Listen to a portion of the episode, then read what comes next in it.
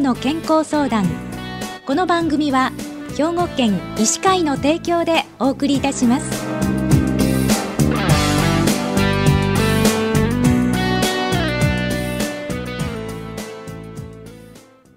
みんなの健康相談ご案内の広市加子です。今週は兵庫県医師会の神戸市灘区田中耳鼻咽喉科田中淳平先生にお話をお伺いします。田中先生おはようございます。おはようございます。今日はよろしくお願いいたします。こちらこそよろしくお願いします。えー、今日田中先生には、はい、秋の花粉症についてお伺いしたいと思うんですけれども、はい、花粉症には秋もあるんですね。そうなんです。えっ、ー、と、一般的には花粉症といえば春に杉やヒノキに、えー、花粉症で悩まれている方多いと思うんですけども、えっ、ー、と、以前からですが、まあ、秋にはですね、よもぎやブタクサ、あとはイネ科の植物などによる花粉症が指摘されています、うん、最近ではそれに加えてですねハウスダスト、まあ、家の埃ですねそういったものやダニによって同じようなアレルギー症状を引き起こしている患者さんが増加傾向であるというのも指摘されています、うん、あの春の花粉症って多いですよね、はい、花粉症の方って。でもあの秋の花粉症の方は少ないように思うんですけれどもどうでしょう？そうですね。やっぱりまあ春に比べると少し患者さん少ない傾向ではあると思うんですけども、うん、でもやっぱりまああのだんだんとまあ、ここ日本では20年間の間で秋に花粉症のあの症状を示す方が約25%増加していると言われてますので、うん、やっぱり僕らも実際診療していてだんだん年々増えてきていらっしゃるなという印象はありますね。でまあ秋にはハウスダストですとか、ダニとかの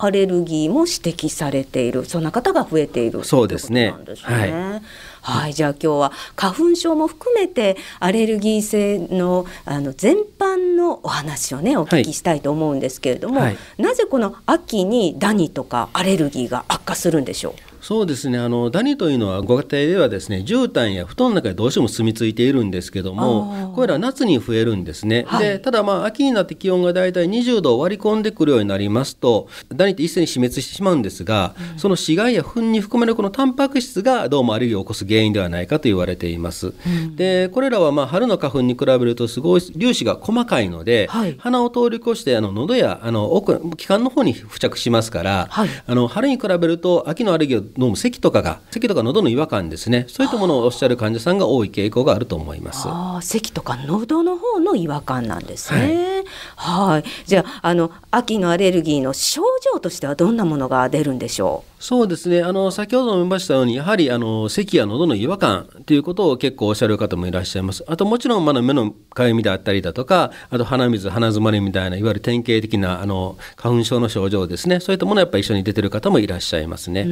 まあ、ですから結構僕ら外来で見ているとやっぱりまあ風邪が長引くんですみたいな感じで咳が続くとか、はい、そういった形で風邪がなかなか治らないという形であの来られる方もいらっしゃいます。うん。風邪かなと思っていてもやっぱりあの皮膚のかゆみとかも出るんでしょうか？そうですね。あの比較的まああのやっぱり春に比べると皮膚のかゆみを訴える方も確かに多いかなという印象あります。特にまあ両耳がかゆいとか、うん、首筋のあたりがかゆいとかいう方をおっしゃる方が多いかなという印象ありますね。じゃああの秋のアレルギーの場合こう自宅でのこう対策ってどんなものがありますか？ダニというのはこの布団やカーペットにどうしても住み着きますので、はい、まあ、そういったものを中心に考えるとやはりこまめな掃除というのは必要かなと思います。うん、で、まあ、あの最近はですねもう商品によってはあの防カビ仕様のあの絨毯とかもありますので可能であればそういったものに取り替えてもらうのも一つの手かなと思いますね。うん、布団の中によく住み着いていますので、はい、天気のいい日はですねあの天日干しをしていただいて、はい、まあ、あの天日干しであの温度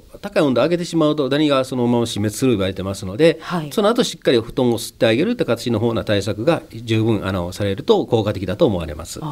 お布団干しをするとよくパンパンパあのはたいてしまいますけれども、はい、あれはあまり意味はないんですか？そうですね。まああのーあまりダニのっていうもまあそれで出ていくとすればダニの量が減らせるとしたらいいと思うんですけど、はい、まあお布団によってはお布団を痛め痛めてしまうこともありますので、まあ、天日干しだけでも十分効果あるかなと思いますけども、はい、やっぱりあの掃除機で吸ってしまう方が確実であるということなんですね。そうですね、まあ、ただダニは結構お布団の中でも深く入り込むって話ですので布団をねあの吸う専用の機械をとかお持ちの方はされると良いのかなと思いますね。はい、まあ、カーペットであってもカーテンであっても、まあ、防ダニ仕様のものがあるということなんですね、はい、それはそういった対策が有効であるということなんですね。はい、はい、じゃああの秋のアレルギーはどうやって診断をつけるんでしょうか？鼻や喉をしっかり観察させていただいて、鼻水の状態あるいは喉のその咳の出方とかをよくお聞きして、まあ、ある程度アレルギーを疑っていくところがあります。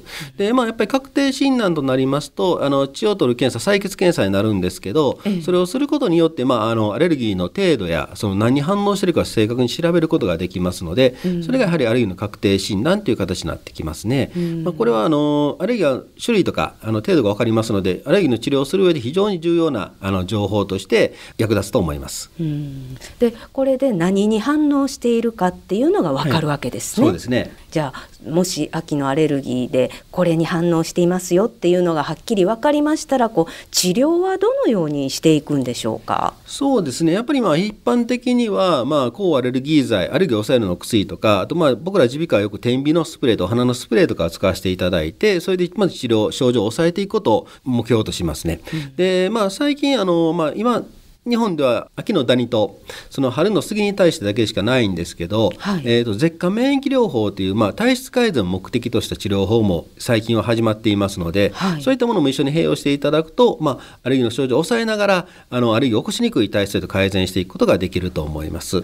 舌下免疫療法というのはどんなものですか、はい、あのこれはですね、まあ、アレルギーの原因となるものをあえて自分の体の中に積極的に取り入れてもらうという形ですね、まあ、今まではどっちかというとアレルギー出たら症状を抑えるという治療法やったんですけども、これはもう逆にアレルギーのものが入ってきても自分の体が反応しないように体質を変えていくという治療法になります、はい、ただあの服用期間は3年から5年が必要とちょっと長期の治療になりますので、はい、効果が出るのにしばらく時間かかるんですけど、まあ、アレルギーを根本から起こさないようにしようとしていく治療になります、うん、そのアレルギー源を少しずつ体に取り込んでいって慣らしてしまうっていうことなんでしょうか、はい、つまり自分の体の中に常にそういったものがあることによっても反応しなくなるという形を目標としています。鼻づまりについてはレーザー治療が効く場合があるということなんですね。これはどんな治療なんでしょう？はいレーザー治療というのはこの鼻の粘膜の一部をレーザーを使ってこう焼いて縮めてしまう治療なんですね、うん、まあ、そのことで鼻自身の詰まってる方っていうのは鼻の中が狭くなってますので鼻の粘膜を焼くことによってまあ縮めてスペースを鼻の通空気の通るスペースを開けてあげるという治療法になってきます、う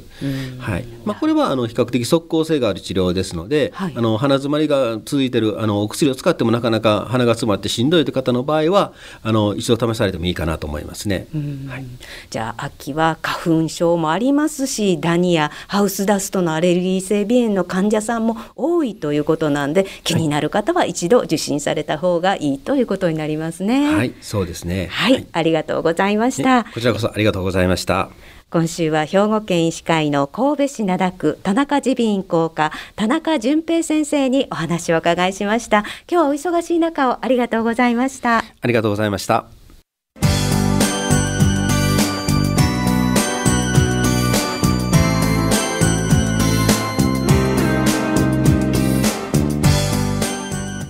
の健康相談ご案内は広市千佳子でしたこの番組は兵庫県医師会の提供でお送りいたしました。